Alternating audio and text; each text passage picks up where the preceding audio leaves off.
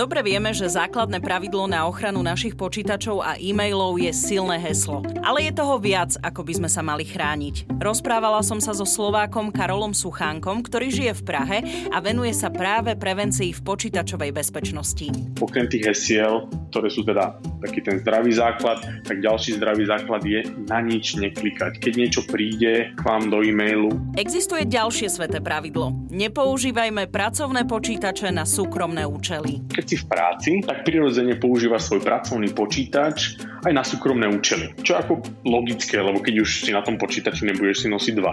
Takže ja som mal na tom pracovnom počítači uložené nejaké svoje fotky, nejaké svoje dokumenty a medzi iným tam bola práve aj tá moja bakalárska práca, ktorú som práve dokončoval. A tým, jak ma vyhodili, tak som sa vlastne k tým dátam nedostal. Lebo keď ťa vyhodia, tak ťa odstrihnú. To je zásada. S Karolom sme si zaspomínali aj na internetové časy, keď sme pripojením na internet blokovali doma pevnú linku. Čakali sme, kedy odbije 7 hodina večer, lebo po 7 hodine bol lacnejší ten internet, tak vtedy mi naši dovolili, aby som sa pripojil na internet po tej 7 a samozrejme ona potom nemohla telefonovať s kamarátkami. Predstavujem vám Karola Suchánka, súdneho znalca pre počítačovú bezpečnosť. Ja som Oli Čupinková a počúvate podcast Slováci v zahraničí. Dnes sa teším na podcast, pretože sa rozprávam s Karolom Suchánkom. Karol žije v Prahe a je to súdny znalec pre počítačovú bezpečnosť. A v dnešnej dobe, keďže trávime veľmi veľa času pri počítačoch, tak eh, myslím si, že to bude veľmi plodný rozhovor. Karol, pozdravujem ťa. Ahoj. Ahoj, Oli.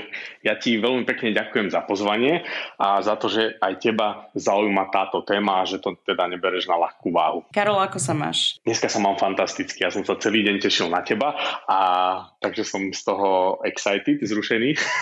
takže veľmi dobrú náladu mám dneska. Ako sa momentálne žije v Prahe? Lebo veď je to náš najbližší sused, čo sa týka Slovenskej republiky, akože jasné aj Maďari, aj Poliaci, aj Rakúšania, ale Česi sú nám veľmi blízki, hlavne jazykovo. A vieme a sledujeme aj o, o situáciu okolo pandémie koronavírusu. Ako ty vnímaš všetky tie opatrenia, ktoré sú v Českej republike, respektíve konkrétne keď si v Prahe.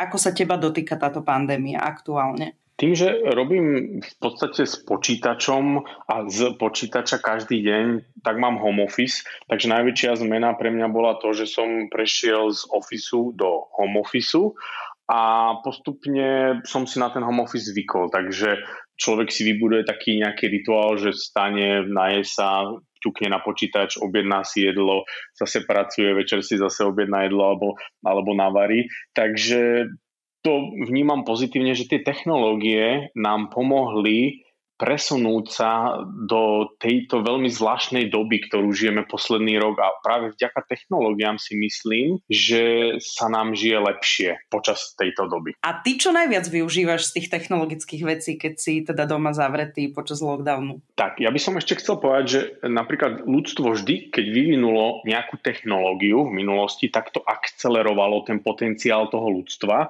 a zlepšila sa životná úroveň. V minulosti to mohlo byť, ja neviem, na napríklad vynalezenie ohňa, potom nejaká priemyselná revolúcia a vždycky zažívame v nejakých vlnách nejaké tie revolúcie, potom v 90. rokoch internet a teraz vlastne ten internet dostal úplne iný rozmer tým, že nám umožnil komunikovať e, s tým okolitým svetom. Takže máme e, stretnutie s kamarátmi online, pozeranie televízie spoločne cez, cez online, potom e, môžeme pracovať z domu, môžeme sa pripájať k rôznym svojim súborom, ktoré Napríklad sme kedysi v minulosti mali na serveri v práci, teraz to máme v cloude. Potom môžeme si objednať jedlo, môžeme si objednať potraviny, môžeme sledovať Netflix, môžeme komunikovať s ľuďmi, vidieť sa s ľuďmi, stretávať sa s ľuďmi takto v tom virtuálnom svete. Takže toto sú všetky tie technológie, ktoré využívam ja a takisto samozrejme aj platenie kartou, či už online, alebo keď človek si odbehne do, do obchodu, tak zase zaplatí bezkontaktne. Ehm, a potom ešte rozmýšľam, že aký typ technológií používam a to je asi všetko, čo ma napadá. Samozrejme počítač, e, telefón, teda smartfón, to je asi, asi všetko. No. Potom sú to skôr tie služby, online služby, ktoré človek využíva. Karol, aký je tvoj príbeh, e, čo sa týka cesty gajty, ak počítačom, ak celej tej bezpečnosti. Porozprávaj mi nejak tak postupne od školy, kde sa, alebo ja neviem, kde sa to v tebe vzalo, že toto chceš študovať a tomuto sa chceš venovať. Ja som nad tým rozmýšľal, že kde sa to vzalo a ja si myslím, že to pochádza z tej doby, v ktorej som vyrastal. Ja som vyrastal v 80 90 rokoch a vtedy ešte v podstate vrcholila studená vojna a boli sme teda za železnou oponou, trošku, trošku ma to chytilo. A možno vtedy to bol nejaký taký strach, e, že sa máme brániť a už tam to slovo naznačuje tomu brániť, ochraňovať sa pred e, kapitalistmi zo západu, takže už vtedy to bolo vo mne do nejakých mojich programov nahraté, nejaká tá obrana brániť voči niečomu externému. No a potom e, to tak nejak v tom vo mne prirodzene ostalo a počítačom som začal mm, viac sa venovať v tom na základnej škole, na strednej škole, kedy bratranec mal počítač, ja som vtedy nemal, tak som prišiel k nemu domov a, a začal som sa tam hrať. Potom oni začali programovať, mňa to strašne, mňa to strašne otravovalo, že oni programujú a ja sa nemôžem hrať. Takže e, potom prirodzene z tých hier to prišlo do toho programovania a to vlastne udalo tú moju životnú kariéru, že počítače budú tou mojou budú budúcou, tou mojou budúcnosťou. Lebo nič iné som v živote neskúsil a vždycky sa to pohybovalo okolo počítačov. Prirodzene som, som bol k ním priťahovaný tak by som to nazval. No ja si pamätám, že ja keď som mala 14, tak uh, sme mali doma prvý počítač a dokonca aj pripojenie cez internet, ešte cez tú pevnú linku. A to bola veľká zábava, hej. To na to, akože na jednej strane aj s úsmevom a rada spomínam, na druhej strane išlo ma poraziť, uh, keď som sa pripájala u nás na dedine cez uh, tú pevnú linku na internet. Ale vtedy ten internet nebol ešte taký plný možno ako teraz nie že možno, ale určite. A ja som sa učila napríklad uh, aj skrz informatiky na strednej škole programovať v HTML jazyku a skúšala som, ale nikdy som sa akože neposunula ďalej, že potom som vlastne chcela študovať nejaké veci, ktoré súviseli s médiami a tak, tak um, čo, čo teba akože úplne tak najviac na tom celom nadchlo, že si išiel ďalej? Ja som asi získal vášeň. Ja, ja si myslím, že to je slovo, ktoré to tak uh, správne definuje, lebo mňa tie technológie priťahujú, ako technológie všeobecne, alebo niečo technické. Ja hodne pozerám Discovery, alebo National Geographic, alebo dokumenty na Netflixe, takže ja mám rád tie, tie technické vyslovenie veci, ako vznikol vesmír, ako funguje raketoplán, uh, ako funguje automotor a takéto veci, takže ja som mal k tomu prirodzenú vášeň a tie počítače to bola tá najmodernejšia technológia a zároveň aj dostupná technológia, lebo k raketoplánu by som sa asi nedostal. Takže e, toto nejak e, začalo v tej, v tej puberte, že som dostal svoj prvý počítač a potom, ako si ty povedal, áno, mali sme ten tzv. dial-up internet a ja si to pamätám, ako by to bolo včera. Čakali sme, kedy odbije 7 hodina večer lebo po 7 hodine bol lacnejší ten internet, tak vtedy mi e, naši dovolili, alebo mama, aby sme sa pripojili na inter- aby som sa pripojil na internet po tej 7 a samozrejme ona potom nemohla telefonovať s kamarátkami. A potom som tam vysel asi nejakú hodinu, posťahoval som si nejaké veci a tam som vlastne začal programovať, že ma to inšpirovalo práve od toho bratranca a začal som sa aj ja o to aktívnejšie zaujímať, takže som si stiahol vtedy Basic, Visual Basic, Pascal s kamarátom Marekom, Greškom, ktorého týmto pozdravujem, ak to náhodou počúva, sme sedeli spolu v jednej lavici a začali sme programovať v Basicu, takže on išiel do knižnice, požičal knižku o, o Basicu a začali sme už študovať vášnivo a teraz sa predbiehať, kto je lepší programátor, kto lepšie naprogramuje niečo. To sme si dozvedeli nejaké triky, tak sme to jeden druhému nepovedali, aby sme sa potom pochválili, čo sme naprogramovali. Takže na tej strednej sa to začalo nejakým spôsobom formovať a vyvrcholilo to teda tým môjim prvým bezpečnostným softvérom, ktorý som naprogramoval v 16 rokoch práve na strednej škole. To si neodpustím, ak sa nevrátim ešte k tomu, čo si povedal, že po 19. bol ten lacnejší internet a vyblokovaná pevná linka. Presne si to pamätám. Fakt. Tak mama, tam už to polož, chcem volať kamarátke, niečo dôležité. Nie, mami, ešte to nestiahlo, lebo to samozrejme trvalo strašne dlho, kým sa nejaký súbor natiahol. Že počkaj, prosím ťa, potom to zdvihla, lebo už nevydržala, aby sa to celé spadlo, tak som to musel stiahovať všetko znovu. to, boli, to boli krásne časy, tie 90. roky.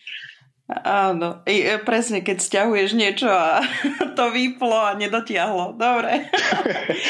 no dobre, a čo bol teda ten prvý software, čo si naprogramoval?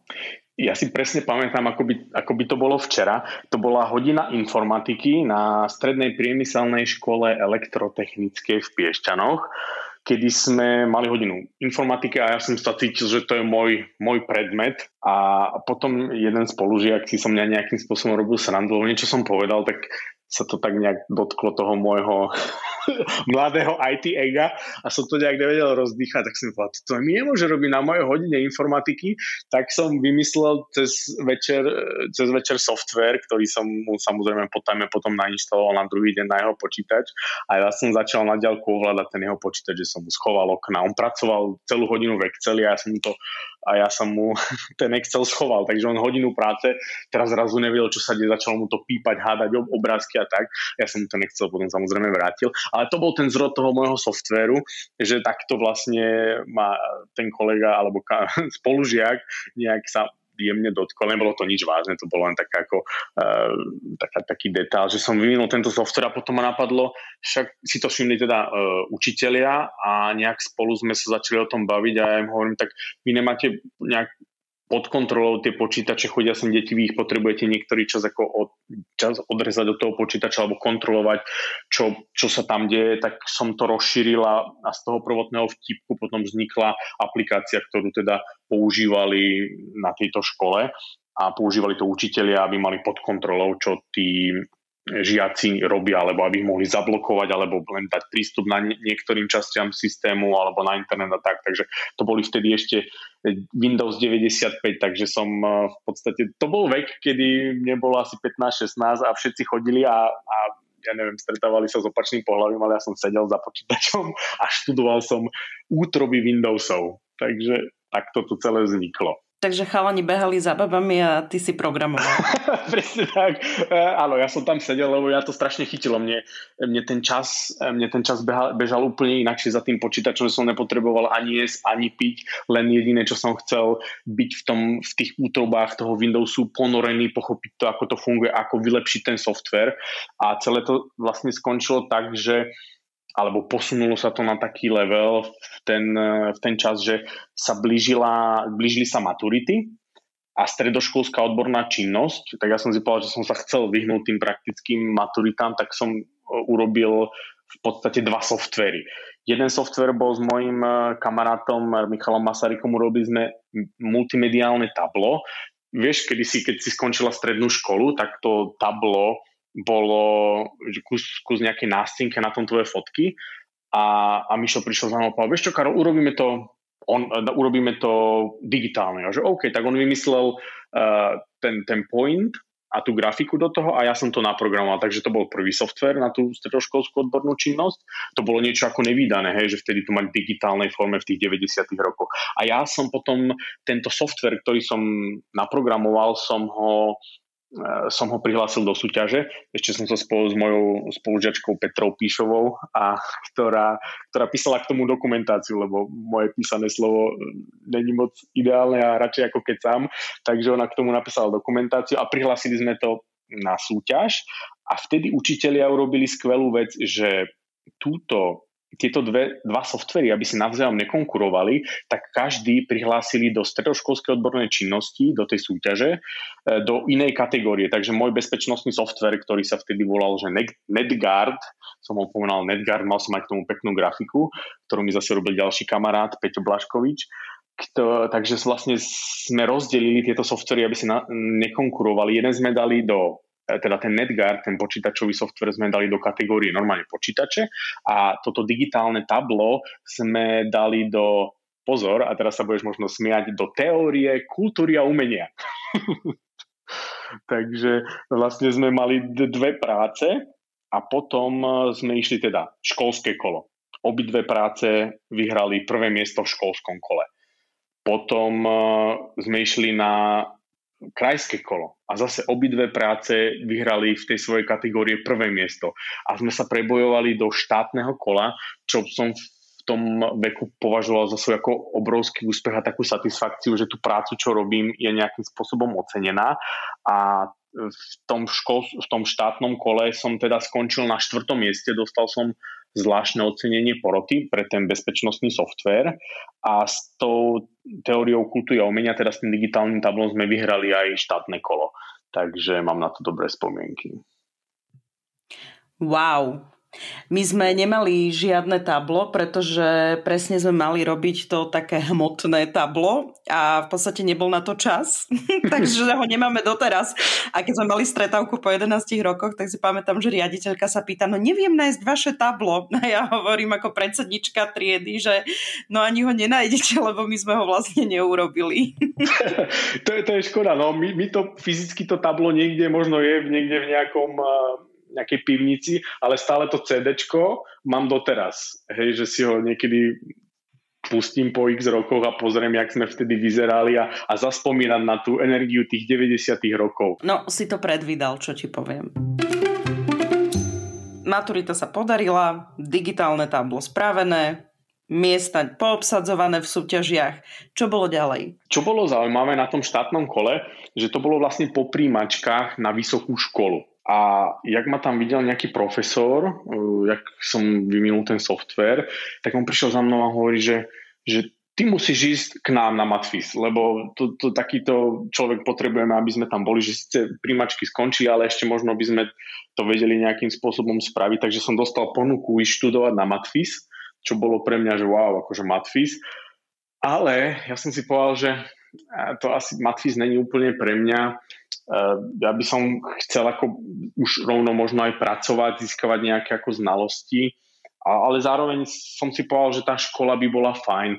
Tak nakoniec eh, som skončil na aplikovanej informatike, Univerzita Konštantina Filozofa v Nitre. Takže to som si strihol diálkovo a popri tom som začal hneď pracovať pre jednu americkú spoločnosť, kedy mi prišla vlastne ponuka, a v, tej, v, tom, v tom čase som vlastne začal aj študovať, takže sa to tak dobre sklbilo, že už som začal zarábať svoju, svoju, prvú, svoju, svoju prvú výplatu a, a zároveň som aj študoval, takže som rozbehol tú kariéru, ale na školu som sa nevykašľal, len som ako dal diaľkovo, lebo mi prišlo, že mi to tak diaľkovo ako keby stačí, takže, uh, takže som paralelne robil dve veci. A tak som sa vlastne dostal na prvú vysokú školu a popri tom uh, teda som pracoval, získaval skúsenosti a vôbec učil, ako to je pracovať pre korporát, lebo dovtedy človek je mladý, myslí si, že všade bol a všetko videl, jasné, ako, lebo všade ani nič nevidel, ale ten pocit tej mladej krvi tam bol. Takže to tiež boli dobré časy, kedy začínal vlastne helpdesk eh, v tej americkej firme Piešťanoch, moment, e, tá firma tam ešte sídli, veľká, veľká firma v Piešťanoch, takže sme začínali na helpdesku, kedy sme pomáhali ľuďom e, po celej Európe s počítačovými problémami, takže tam sa tie moje znalosti prehlbili. No a popri tom, jak ten helpdesk začínal, tak ešte v tých začiatkoch sme samozrejme ako správni ajťaci hrali hry. a to si pamätám na takú príhodu, že prišiel nám šéf ktorý, Jožo Janiska, ktorý už je teraz na dôchodku a hovorí, že chalani, dajte si to tišie, lebo vás je počuť. A ja hovorím, že OK, šéfe, kúpim si pištol s tlmičom ako v tej hre, aby to moc ako nestrieľalo na hlas. Takže to bola taká ako vtipná, vtipná príhoda. Takže sme aj pracovali, aj sme sa chvíľu hrali, ale potom samozrejme už to hranie opadlo a už, už sme normálne pracovali. Keď si sa venoval tej aplikovanej informatike, čo to znamená? Čo si robil? E, tam sme preberali v podstate základy počítačov. V tom čase to boli ako mm, ja sa snažím rozpomenúť, že aké predmety tam boli, lebo už je to strašne ďaleko. Ono jedna vec, človeku tá škola dá nejakú teóriu, ale hlavne čo mu dá, je, sú tie kontakty a potom samozrejme tú akademickú odmenu v podobe toho titulu. Takže my sme tam mali angličtinu, čo, čo je super, lebo kebyže mám dať inšpiráciu mladej generácie, tak určite bez angličtiny by som dneska nebol tam, kde som. E, myslím ako kariérne, že, že bez tej angličtiny by sa nedalo robiť s počítačmi, lebo človek hodne googlí, hodne sa učí a veľa tých vecí je samozrejme v angličtine a potom aj keď pracuje v medzinárodnom prostredí, tak tá angličtina je skrátka must. Takže angličtina to bola, potom sme tam mali programovanie, architektúru počítačov a no a už si, už si nepamätám, to bolo fakt strašne dávno. Ale viem, že zase, že to končilo prácou bakalárskou a to som zase urobil software, ktorý viem, že v tej firme, kde som pracoval prvý, prvýkrát, používali donedávna. To bol tzv. tiketovací systém na helpdesk, volá sa, že Onion, ten software a to som dal ako svoju bakalárskú prácu a zároveň to v tej práci ako používali. Dobre, a po tej škole sa ako teda vyvíjala tá tvoja kariéra, aj keď ty si sám povedal, že ty si už vlastne počas štúdia, keďže si študoval diálkovo, pracoval, aj si teraz spomenul tieto firmy, tak ako sa to vyvíjalo potom ďalej? Kedy si vlastne zo Slovenska odišiel napríklad teda do, do Prahy, respektíve, či si uh, bol aj niekde inde, alebo si teda išiel zo Slovenska do Česka? Za tým sa skrýva taký príbeh, e, ktorý, ktoré zase udrelo to moje ajťacké ego a to bolo, že z tej prvej práci ma vyhodili. E, a, takže vlastne ja som mal skončený pracovný pomer, lebo ja som v tej práci normálne ako pracoval 3 roky, ale zmenilo sa nám vedenie, takže už nám nešéfoval e, ten šéf, ale prišla ako keby šéfová a nejak sme si nesadli a ona chcela, aby som viac pracoval a ja, že jasne, jasne, začnem viac pracovať, ale ako najprv chcem viac peňazí. Takže nejak sa to minulo, lebo som totiž to tým, že som bol na IT, tak samozrejme som vedel, kto má aký plat a zistil som, že mám najnižší plat, tak som sa cítil diskriminovaný. No a ja som teda chcel zvýšiť ten plán, a nie a nejak e, slovo dalo slovo, prišiel prvý papier, že niečo neplním, nejaké góly alebo niečo, tak ja som vtedy netušil, čo sa jedná. Potom prišiel druhý papier, no a potom si to pamätám, zase ako by to bolo včera, odišiel som na dovolenku, vrátil som sa z dovolenky, prídem k počítaču, dávam heslo, aby som si ho odomkol a mohol pracovať. Teraz nefunguje heslo. Ja som si rozmýšľal, že som mi fakt to heslo som zabudol počas tej dovolenky. Tak uh, som to nechal tak a, a v zápätí sa objavila HRistka to je hr na ktorú človek nikdy nezabudne. Bruna Beata Jakob, taká veľmi silná žena, akože si nebere servítky a ona, Karol, poď do mojej kancelárie. A ja, a ja tak naivne som si myslel, že no super, tak konečne po dovolenke mi zdvihnú plat. A ona, že nie, Karol, vieš čo, skončil si. Ako tu máš tretí papier a už, už nechceme, aby si pre nás pracoval. Takže to ma ako dosť ranilo. A tak som si pobalil všetky tie svoje, svoj, svoj, svojich pár vecí, zbalil som si krabicu, cítil som sa teda ako hodne, hodne trápne ten, ten okamih, keď, kedy som povedal, že no tak chlapci tu končím a oni teraz čo, čo sa deje? A to, to som si zbalil veci, odišiel som domov, oznámil som to máme, že oh, vieš čo mami, vystala sa mi ako vec? A ja ako natešený, nie, že dostal som výpoveď, ona, že to nemyslíš vážne, tak zase z toho bol doma problém. A teraz vlastne sa stala prvá vec, čo sa týka bezpečnosti, ktorú by som chcel ako uviezť ako príklad a to je používanie pracovných zariadení na súkromné účely. By som bol rád, keby že sa toho naši posluchači vyvarujú, aby sa im nestalo to, čo sa stalo mne a to je, že ty keď si v práci, tak prirodzene používa svoj pracovný počítač aj na súkromné účely. Čo ako logické, lebo keď už si na tom počítači nebudeš si nosiť dva. Takže ja som mal na tom pracovnom počítači uložené nejaké svoje fotky, nejaké svoje dokumenty a medzi iným tam bola práve aj tá moja bakalárska práca, ktorú som práve dokončoval. A tým, jak ma vyhodili, tak som sa vlastne k tým dátam nedostal, lebo, yeah. lebo keď ťa vyhodia, tak ťa odstrihnú. To je zásada. Aj tie oddelenie vždycky vie ako prvé, keď niekoho príjmajú do práce, zároveň vedia väčšinou aj plat, lebo majú prístup do tých systémov a zároveň ako prvý vedia, keď sa niekto bude vyhadzovať, lebo už sú pripravení a vtedy ťa odrežú od systémov. Takže ja som vlastne ani nemal šancu si k tomu počítaču sadnúť, lebo už na mňa čakali ochranka a vyviezť budovy von, veľká korporácia americká, takže som vlastne skončil bez svojich dát. Takže z toho plynulo prvé ponaučenie, nepoužívajte počítače na pracovné na súkromné účely. Ale to v mojom prípade to malo happy end, lebo ja som robil na IT, hej, na helpdesku. Tak ja som, jak ma vyhodili na druhý deň, volám kamarátovi. No, že jasne, ja som vedel, že ťa vyhodia, mám tu okopírovaný tvoj disk, mám to všetko na CD, tak keď chceš, príde a ja ti to dám. Takže našťastie sa mi to podarilo zachrániť. Hej, že som sa s tým svojim dátam a k tej svojej bakalárskej práce našťastie nakoniec dostal. Takže veľké ponaučenie je používať ešte raz pracovné zariadenia na súkromné účely. Keď sme to trošku na, uh, načali tú bezpečnosť tým. No a ináč, keď sme pri tom, tak uh, potom uh, veľa ľudí napríklad používa svoju e-mailovú schránku na súkromné účely, tú firemnú. A tam je zase iný príbeh, a to je jedna obrovská zoznamka, ktorá je americká, Meshley Edison, alebo nejak tak sa volá.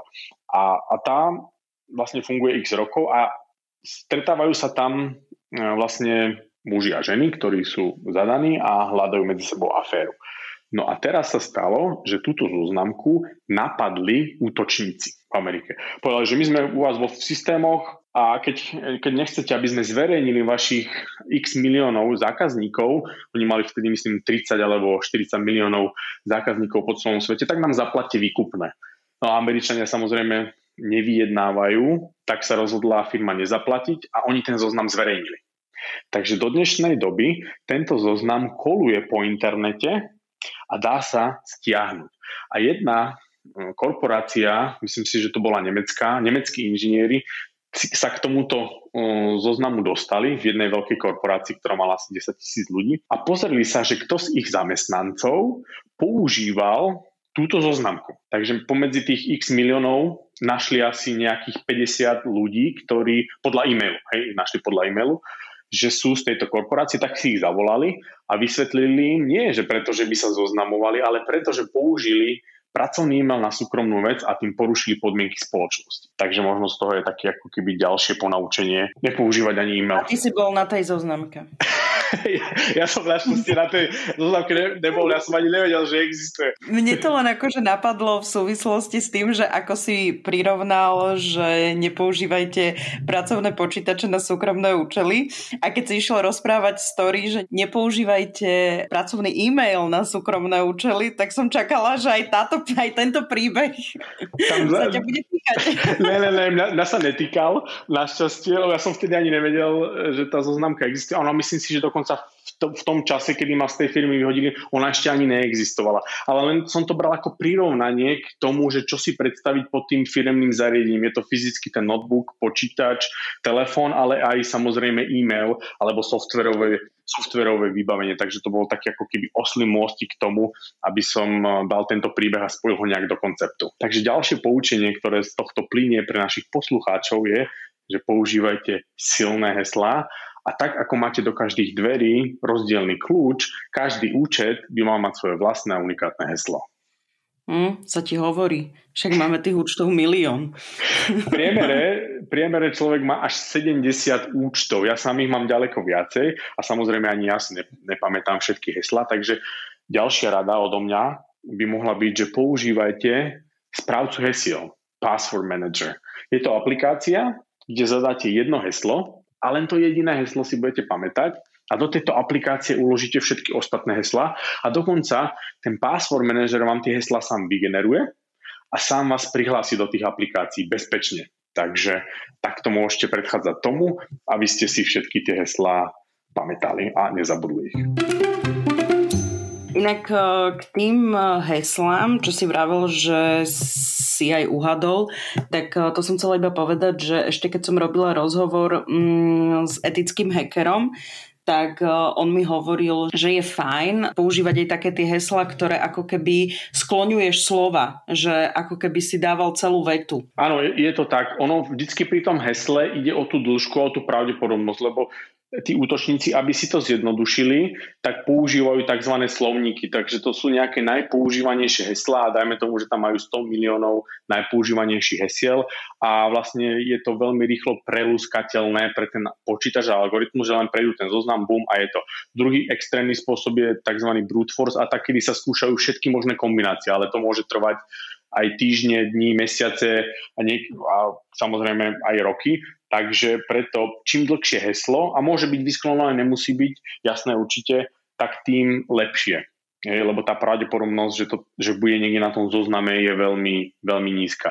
A tých, tých trikov, ako vytvoriť silné jednoduché heslo, je je veľa. Napríklad používať asociácie, hej, že niečo so mnou v rámci toho účtu asociuje. Nemôže to mať spoločné nič so mnou, lebo jasné, meno, priezvisko, Karolina 23, to sa skúša ako prvé, hej. To sú tie najpoužívanejšie veci. Takže asociácia alebo náhodná veta, nejaká veta z filmu alebo citát a na konci pridať nejaké niečo svoje vlastné, napríklad, ja neviem, z Terminátora, keďže si zoberiem I'll be back, ja, jasné, to je krátke, ale niečo dlhšie a na konci sa ešte pridá, neviem, 34, 22, 58, boom a, a ešte dvojité V veľké a už, už mám silné heslo, hej. Takže čím dlhšie, uh, tak tým lepšie. Takže potom, ako som doštudoval svoju uh, vysokú školu, tak uh, som si začal hľadať prácu zase aby som teda mohol pokračovať v kariére, tak som zaškrkol na profesii Českú republiku, aj keď som teda mal skôr plány ísť na opačný koniec sveta, lebo na jednu stranu áno, to, že som stratil prácu, bolo pre mňa nepríjemné a trpelo samozrejme moje ego v tom čase. A na druhú stranu, ja som sa z toho veľmi rýchlo spametal, oklepal. Som to bral ako obrovskú príležitosť, že vlastne nemám čo stratiť a, a môžem ísť do celého sveta. Takže ja som to vnímal pozitívne. A prvé, čo som chcel ísť, je do, Dubaj, do Dubaja. Takže som tam rozhodil kontakty, ale popri tom som si zaškrkol teda na tej profesii aj Českú republiku a do dvoch týždňov sa mi ozvali z Monster, Monster.com, veľká americká korporácia v tom čase, najväčší job search na svete v tom čase a tak som tam nastúpil ako mm, softwarový inžinier. Takže zase som sa posunul z tej role toho IT helpdesku do role softwarového inžiniera a zase popri práci pre pražskú pobočku Monster.com som vyštudoval University of New York in Prague, odkiaľ mám MBA z marketingu. Nesúvisí to teraz s tou technológiou, ale som rád, že vlastne mám, som neprerušil tú kariéru a, a zároveň som si dokončil aj tú ďalšiu vysokú školu, ktorá je ako plnohodnotná. Je to MBA a tam som zase získal ďalšie kontakty. Lebo výhodou týchto diálkových štúdií je, že jednak to bolo celé v angličtine, takže zase sa vrátim k tomu, že tá angličtina je naozaj dôležitá. A takže človek môže zarábať, naskakuje mu príjem, naskakujú mu e, teda financie, zároveň aj pracovné skúsenosti. Popri tom je to samozrejme náročné a všetko naraz stíhať, ale vtedy bol človek mladý a veľa energie bolo, takže to sa dalo. A, a zároveň som niečo vyštudoval a tiež som získal na tejto škole aj kontakty ako ďalej, lebo tam všetci pracovali, takže sme boli z nejakého biznis z prostredia e, rôznorodého a zase človek získal ďalšie kontakty. Že ďalšou tou, e, tou hodnotou tej vysokej školy, nech je akákoľvek sú tie kontakty a tí spolužiaci v triede, s ktorými sa stretáva a s niektorými som vlastne dodnes v kontakte a jeden, s jedným spolužiakom a ešte tedy vlastne bol aj kolega v Monstri, spolužiak, on, on je Američan, sa odišiel do Ameriky, teraz spolu vymýšľame a v tieto dni spúšťame, testujeme jeden projekt v Amerike. Takže vďaka nemu mám otvorené dvere napríklad aj do, na ten americký trh. No a jak som pracoval pre ten Monster, eh, tak som dostal ponuku ísť pracovať pre jednu mladú rozvíjajúcu sa firmu, ktorá sa stará o majetok, robí wealth management, alebo teda správu majetku a takže tam som začal pracovať a tam sme sa aktívne venovali aj bezpečnosti tých dát pre klientov. Takže tam začala, alebo ten, tam začal ten návrat e, mňa k tej počítačovej bezpečnosti, lebo som to musel aktívne riešiť, aby tie dáta, ktoré zhromažďujeme tie rôzne finančné plány, e, návrhy investícií a tak boli dobre zabezpečené. Takže tam som začal aktívne sa venovať počítačovej bezpečnosti. No a potom ja som chodil do Ameriky pravidelne, aby som sa tam vzdelával a získaval nejaké ďalšie know-how. A jak som bol na konferencie, a jak som bol na jednej konferencii, tak tam bol jeden speaker, ktorý ma hodne inšpiroval, lebo hovoril o počítačovej bezpečnosti, ale takým iným spôsobom, akým som doteraz zažil. Takže on bol taká moja inšpirácia a som si povedal, že wow, OK, takto sa dá hovoriť o počítačovej bezpečnosti, tak to by som mohol skúsiť aj ja, lebo mi to veľmi sedelo, že mi to bolo blízke. A tam som si uvedomil, že tá počítačová bezpečnosť je dôležitá, aby sa dostala čo medzi najviac ľudí, lebo žijeme v tej dobe, kedy sme všetci online, teda dneska, a, ale už vlastne od iPhoneov, ten svet, ako vyšiel iPhone, tak sa zmenil, lebo zrazu už ten telefón už bol pripojený do internetu, bolo to jednoduché a už to nebolo len pre ajťákov, ale aj pre, pre normálnych bežných ľudí, že pomocou dvoch klikov si stiahol aplikáciu, nainštaloval bol spojený s celým, s celým svetom. Takže iPhone zmenil svet. No a ja som si to uvedomoval, že chcel by som túto myšlienku šíriť aj v našom v našom prostredí v Čechách a na Slovensku. A zrovna do toho som sa stretol s Ivanou Kičikolevou, ktorá začínala svoj, e, svoj superfil, čo bola konferencia pre ženy a ma tam zavolal, tak Karol, tak vieš čo, tak poď nám porozprávať o tej počítačovej bezpečnosti. A to bolo také vlastne moje prvé verejné vystúpenie a to je to, čo ma nakoplo a inšpirovalo, aby som v tom pokračoval ďalej a ja som si to celkom obľúbil a tak sa snažím túto tému tej počítačovej bezpečnosti šíriť medzi čo najviac ľudí, lebo to berem ako keby ako takú svoju misiu, je to moja vášeň a zároveň si myslím, že to má význam. V podstate si začal všetky tie svoje skúsenosti, okrem toho, že si mal asi nejaké svoje teda pracovné projekty, na ktorých si pracoval, tak si začal robiť aj takúto osvetu, áno? Áno, áno, presne tak. To som si popri tom nejak ako lebo mňa to baví s tými ľuďmi, mňa baví ten kontakt so živým publikom a takže som vymyslel prvú prednášku, ktorá je taká ako e, bola interaktívna, že tam zapájala do toho ľudí a nebola to taká tá aj ťačina, ale také veľmi zrozumiteľné pochopiteľné a zároveň som predal tým ľuďom tú moju energiu, lebo ja som tam prišiel s tou obrovskou vášňou, ktorú pre tento topik mám, takže to ľudí vtiahlo do, do toho deja. Takže myslím si, že v tom čase to malo úspech a, lebo sa to všetkým páčilo a povedal si, ju, takto sa hovorí o počítačovej bezpečnosti, tak to by som ako v živote nečakal, že nejaký ajťak nám takto niečo povie.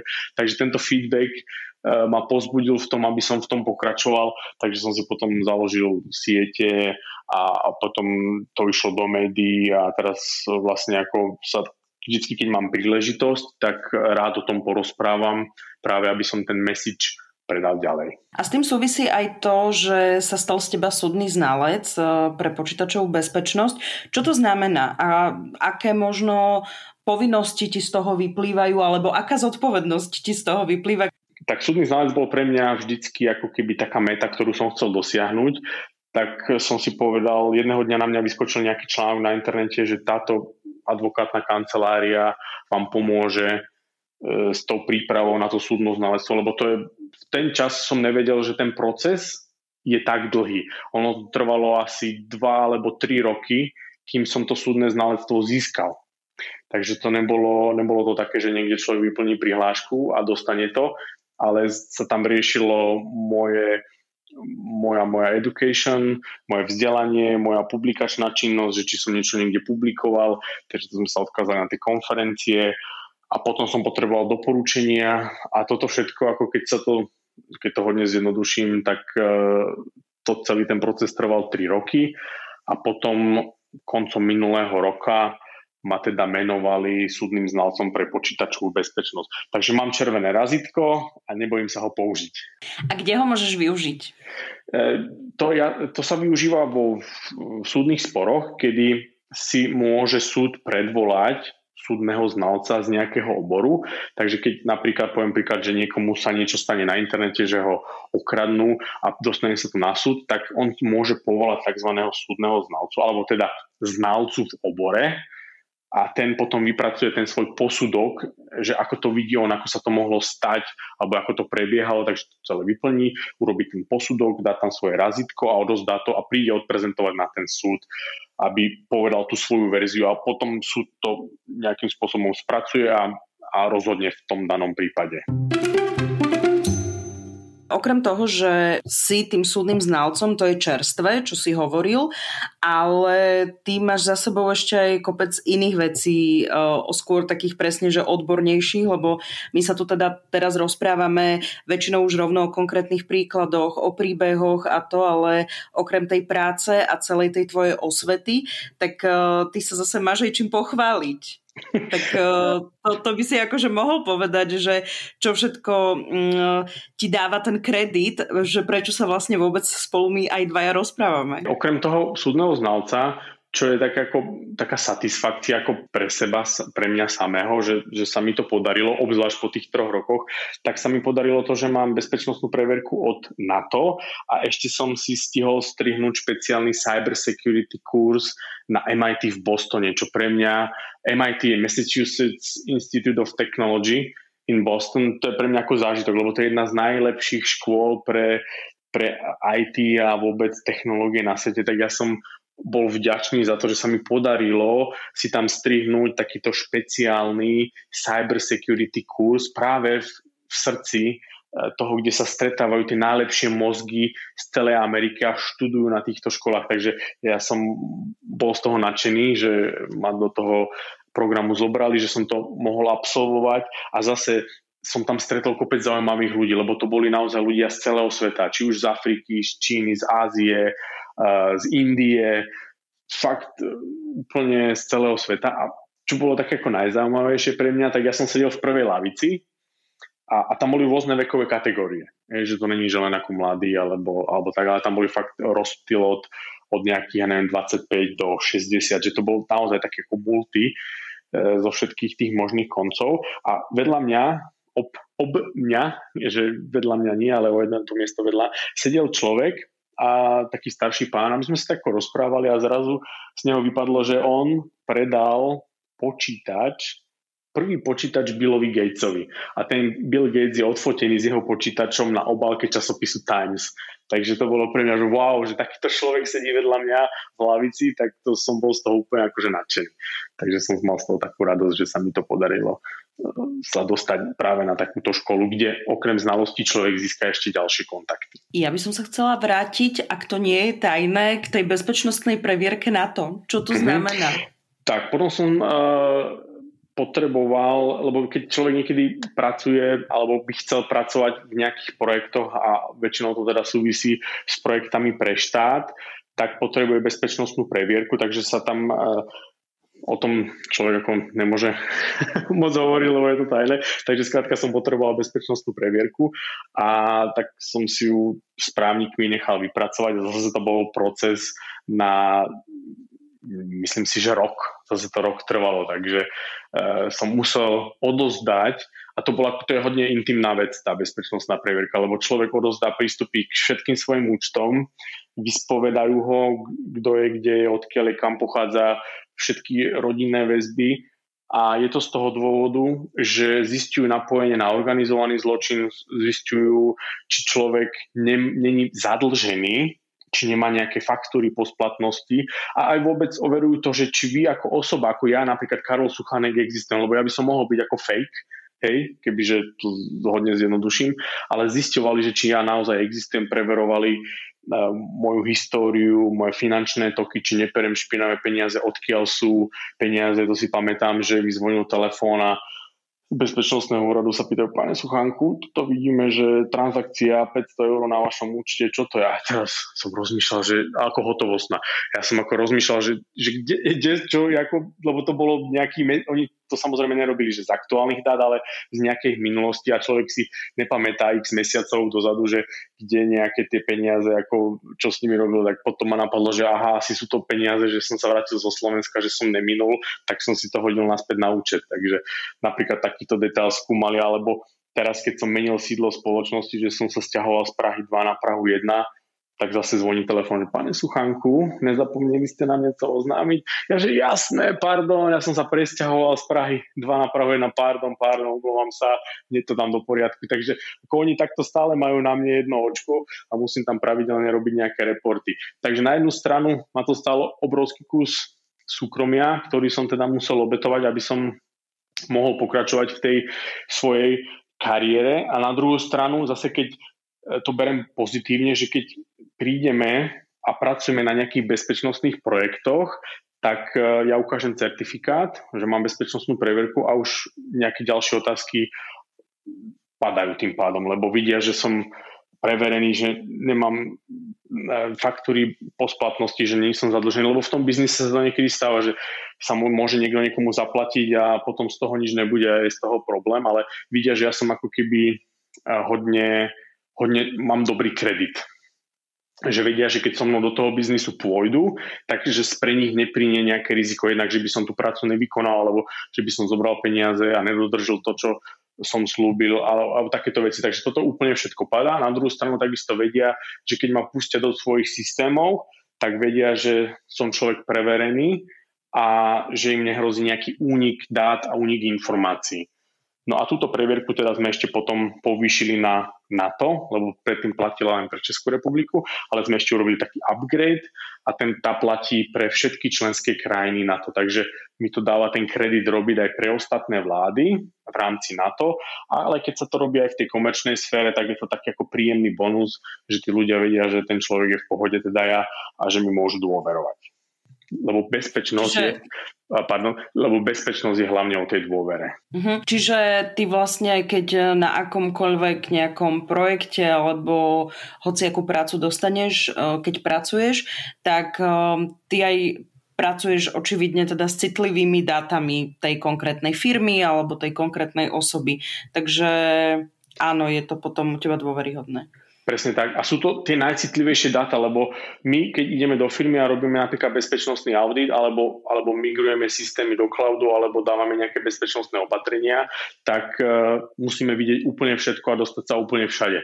Takže tá firma sa pred nami odkrie, aby sme im mohli pomôcť, lebo my, keď chceme pomôcť, musíme ísť hlboko do tých útrop tej firmy a potom uh, na základe toho, čo nájdeme, im môžeme povedať, tak OK, toto sme našli a toto musíte opraviť. Takže to je hodne intimné a jasné, máme podpísané NDAčko, e, čiže dohodu o mlčanlivosti, ale ešte k tomu všetkému mám tú bezpečnostnú previerku. Kde robíme najčastejšie chyby v rámci počítačovej bezpečnosti a klasického bežného užívateľa, užívateľky. My sme už nejaké tie hesla spomenuli v našom podcaste e, na začiatku alebo počas toho, ako sme sa rozprávali, ale keby si to mal zhrnúť, kde robíme najčastejšie chyby? A na čo by sme si mali dávať pozor? V prvom rade e, je to phishingový útok. To sú tie podvodné e-maily, ktoré nám chodia, lebo stále veľké množstvo ľudí kliká Hej, dostanú niečo a kliknú niekam, lebo keď nekliknú, tak sa boja, že sa im niečo stane. A počas pandémie phishingové útoky zrástli až o 600% podľa nejakej štatistiky, ktorú som čítal. Takže to je ten najväčší problém. Keď to hodne zjednoduším, lebo tá bezpečnosť môže ísť až do tých technických vecí, ale to by sme zase sa bavili ďalšiu hodinu. Takže keď to zjednoduším pre bežných užívateľov, okrem tých hesiel, ktoré sú teda taký ten zdravý základ, tak ďalší zdravý základ je na nič neklikať. Keď niečo príde k vám do e-mailu, napríklad teraz chodia veľmi populárne správy, že ten e-mail je ako keby poslaný od vás, že vyzerá, že si si poslala sama sebe e-mail a častokrát sa na vrchu toho e-mailu nachádza aj heslo, ktoré si niekedy v minulosti naozaj použila.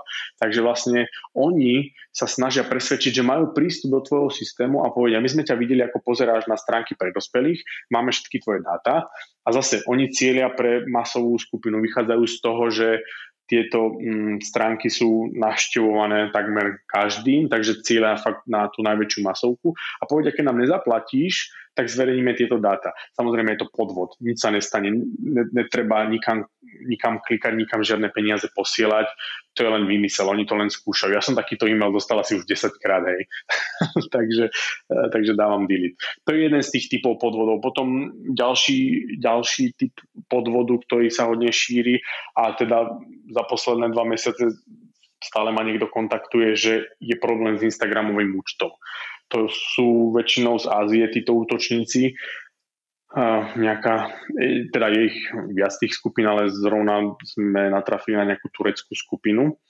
Čo inak zaujímavé, lebo potom sme to nejakým spôsobom skúmali, uh, že sme zistovali odkiaľ idú a som mal kamaráta, ktorý mal k dispozícii nejakú štatistiku a mi hovoril ďalšie veci, že jak tieto skupiny fungujú, že sú to niekedy ľudia z Turecka z malých dedín, ktorí si takto privyrábajú, lebo sú súčasťou nejakého väčšieho organizovaného zločinu a tak. Takže je to naozaj zaujímavé, že kam tá doba dneska ako pokročila. A je to o tom, že príde ti správa na Instagram a hovorí, že je to normálne ako direct message a hovorí, že máte problém, v angličtine teda, že máte problém s copyrightom na vašom kontente. A ako náhle vy nekliknete na tento link a nevyplníte formulár, tak váš účet Instagramu bude zablokovaný. Tak jasne, keď si známa osobnosť a Instagram je, tvorí veľkú časť tvojho príjmu alebo tvojej značky, tak jasné, že ťa pochytí chaos a panika a potom vyklikneš. A keď nezafunguje kritické myslenie, lebo v tomto, v tomto konkrétnom prípade tie technológie samozrejme nejakým spôsobom pomôžu, ale tým najlepším antivírusom je človek sám sebe Takže e, sa vyklikne táto linka, vypadá to stránka ako od Instagramu a pýta si meno, potom si vypýta heslo a v ďalšom kroku si ešte pre istotu vypýta meno a heslo ešte aj do e-mailu. A keď na to človek skočí, tak ti zoberú nielen Instagram, ale zároveň aj e-mail. A keď máš dvojfaktorové overovanie, čo je ako ďalší dneska must have, a už by som si dovolil tvrdiť, že to už by mal byť štandard dneska naozaj, tak ti e, povedia, sú tak drzí a vynalizaví, že povedia, viete čo, my z tej podpory z toho Instagramu sa nevieme dostať na váš účet, aby sme vám odstránili tú blokáciu, musíte vypnúť dvojfaktorové overovanie. Alebo, mi, alebo nám nadiktovať tú, to číslo, ten kód, ktorý je na to dvojfaktorové overovanie. Tak keď už človek už neodchytí ani toto, tak potom je to veľmi problematické, že treba viac vzdelávať, lebo už toto sú také signály, ktoré už človek mal fakt spozorniť, že naozaj toto ako niekto po mne chce, tak radšej ako od toho odstúpiť, neklikať, uh, rozdýchať to, opísať, opýtať sa kamarátov, uh, pogoogliť si niečo o tom, lebo toto je veľmi jednoduchý, netechnický, a nie moc sofistikovaný útok, ale zase je veľmi jednoduchý na exekúciu a na to, aby sa urobil masovo. Takže ten phishing a teda tú dvojfaktorovú autorizáciu, ktorú sme týmto nakusli a tá dvojfaktorová autorizácia, čo to teda je, to určite každý z nás pozná zo svojho internetového bankovníctva, kedy po zadaní mena a hesla vám ešte príde ten druhý faktor tých 6 číslic, najčastejšie ešte prostredníctvom SMS eh, správy. Takže existuje stránka, keď si dáte do Google Two-Factor Authentication List, tak by to malo vybehnúť ako prvé, že kde je, na, kde je zoznam všetkých stránok, ktoré používajú dvojfaktorové overovanie a zároveň aj s návodmi, ako si tieto, uh, tento druhý faktor nastaviť úplne všade. Čiže od e-mailu, cez Instagram, Facebook a všetky služby, ktoré používate. Dnes už drtivá väčšina služieb naozaj toto používa, ale treba si to len v nastavení tej konkrétnej danej služby zapnúť, aby to bolo zapnuté a tým pádom sa zníži to riziko toho, že, sa nám v tom online svete niečo stane. Není to to, že by sa nám nestalo nikdy vôbec nič, ale je to ten zdravý základ, ktorý zníži to riziko o, o desiatky percent. Tým pádom sa staneme ťažším cieľom pre tých útočníkov. Keď sme ťažším cieľom, to znamená, že musia na nás potom stráviť viac času. Viac času sa rovná viac peňazí a potom, eh, keď už prekročíte nejakú čiastku, ktorú musia do vás v úvodzovkách investovať, tak idú niekam inám, kde to je lacnejšie sa niekam dostať. Lebo oni útočníci si robia eh, samozrejme nad týmito útokmi nejakú cenu, že koľko ich to stojí a idú aj ako oni, ako každý z nás po tom, čo je lacnejší. Ktorý cieľ je lacnejší, tak na ten zautočia. Pokiaľ sa samozrejme nebavíme o extrémoch, akým sú napríklad nejaké veľké korporácie alebo vlády. Tam potom útočí na, tieto, na tento typ či už organizácia alebo vlád iný typ uh, útočníkov, ktorí majú väčší rozpočet alebo sú podporované napríklad nejakými vládami, či už sa hovorí o Rusku, Číne, Severnej Koreji, alebo Irán, takže tam už tie rozpočty aj tie technológie sú iné a komplikovanejšie. Karol, veľa sa hovorí, aj, aj my sa stále bavíme v podstate vždy dokola tie isté veci. Dávajme si pozor, treba eh, mať tie hesla silné, eh, neveriť, nedôverovať takýmto pochybným e-mailom a tak ďalej. Eh, mne z toho vždy vyplýva, že naozaj, ak si nie som istá, ak sa človek chce vzdelávať, respektíve aj keď má deti, tak sledovať tú počítačovú bezpečnosť je veľmi veľa článkov, podcastov, inštruktážnych videí, ako zabrániť rôznym, rôznym takým nešťastným situáciám. Na druhej strane ma zaujíma, lebo málo kedy to, to aj e, je možno niekde povedané, čo ak sa mi niečo také už stane? Áno, som zlyhala, nemala som dobré heslo, alebo som proste nezachytila niečo, klikla som na to, nedaj Bože som zadala to heslo, potvrdila nejaké povolenie. Čo sa potom deje? Čo má takýto človek urobiť? Ty si veľmi pekne povedal, ja by som túto odpoveď rozdelil na dve časti. A tá prvá časť je, že, že áno, že opakujú sa stále tie základy, lebo problém býva, že toto sú také tie netechnické základy, ktorá by, ktoré by mali väčšina ľudí by mala zvládnuť sama. Ako náhle by sme sa chceli baviť o nejakých komplikovanejších nastaveniach, či už v tvojom počítači alebo v telefóne, tak e, by to bolo hodne technické a konkrétne na tú danú technológiu. A my teraz nevieme, že akí, akí ľudia nás počúvajú a akú technológiu používajú. Takže preto, keď hovoríme tie princípy, tak sa to jednoduchšie chápe každému človeku, či už používa tú technológiu alebo tu.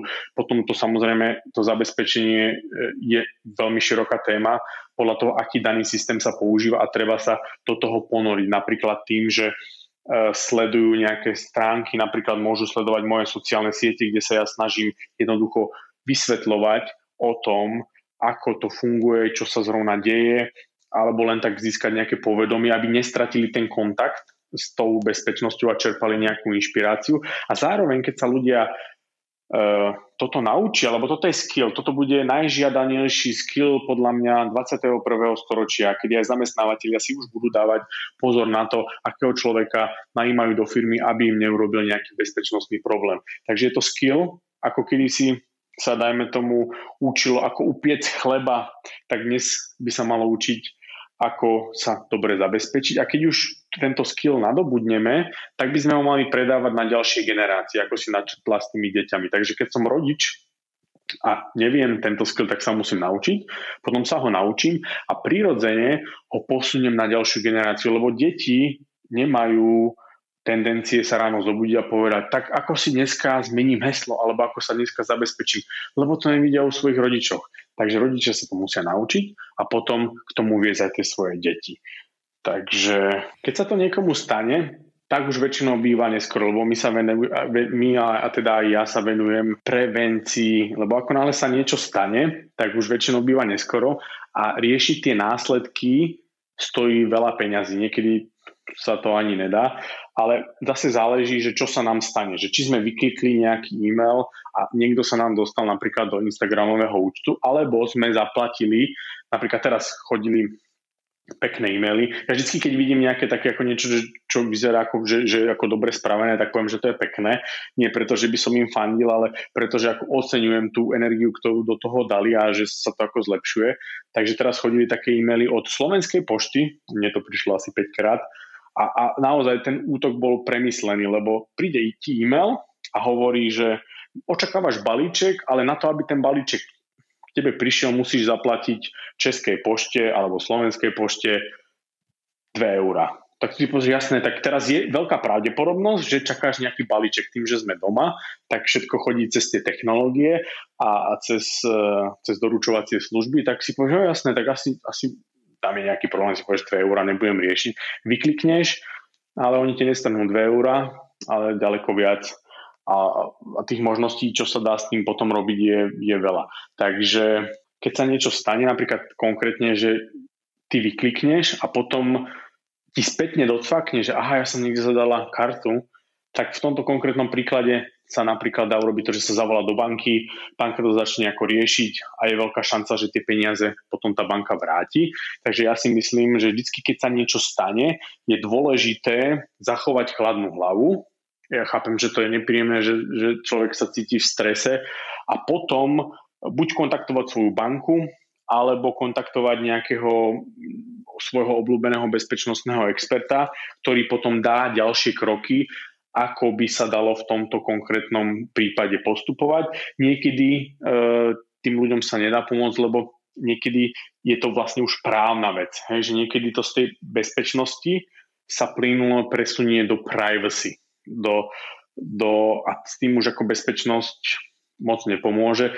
Poviem príklad, že mám neviem, veľký Instagram, poviem príklad som nejaká uh, osobnosť, ktorá publikuje fotky a, a zrazu ma niekto začne sledovať v tom reálnom svete, lebo videl tie moje návyky, že napríklad vždy stredu o 5. chodím tam a tam. Jasné, teraz, teraz asi nie, keď sme všetci doma, ale ako všeobecne, že môže vypozovať nejaký návyk a a stane sa z toho tzv. stalking.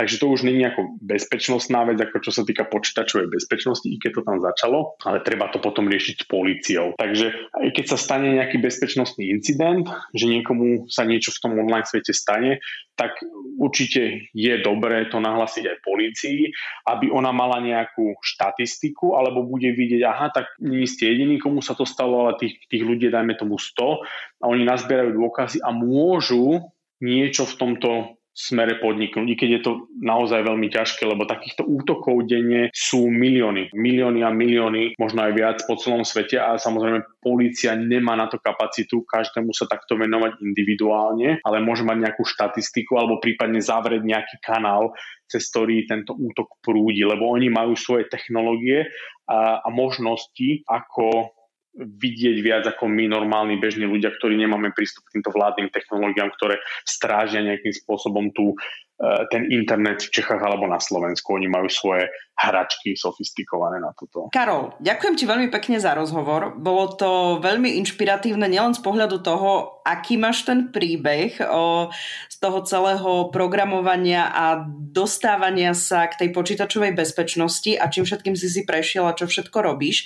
Držím ti palce a držím vlastne palce všetkým, ktorí počúvali tento podcast a verím, že si teraz všetci pomenia uh, hesla tak, aby boli čo najbezpečnejšie. Ja ďakujem za pozvanie, že sa aj k tebe dostala táto myšlienka a chceš ju si šíriť ďalej. Takže ty si tak ako v Amerike by povedal, že evangelist, že ako šíriš nejakú myšlienku, propaguješ, takže ja som vďačný, že aj prostredníctvom tvojho kanálu sme mohli spropagovať to, že tá počítačová bezpečnosť tu je a, a je tu viac ako kedykoľvek predtým, lebo po pandémii sme všetci online a tým to si samozrejme všimli aj útočníci, lebo majú zrazu viac cieľov.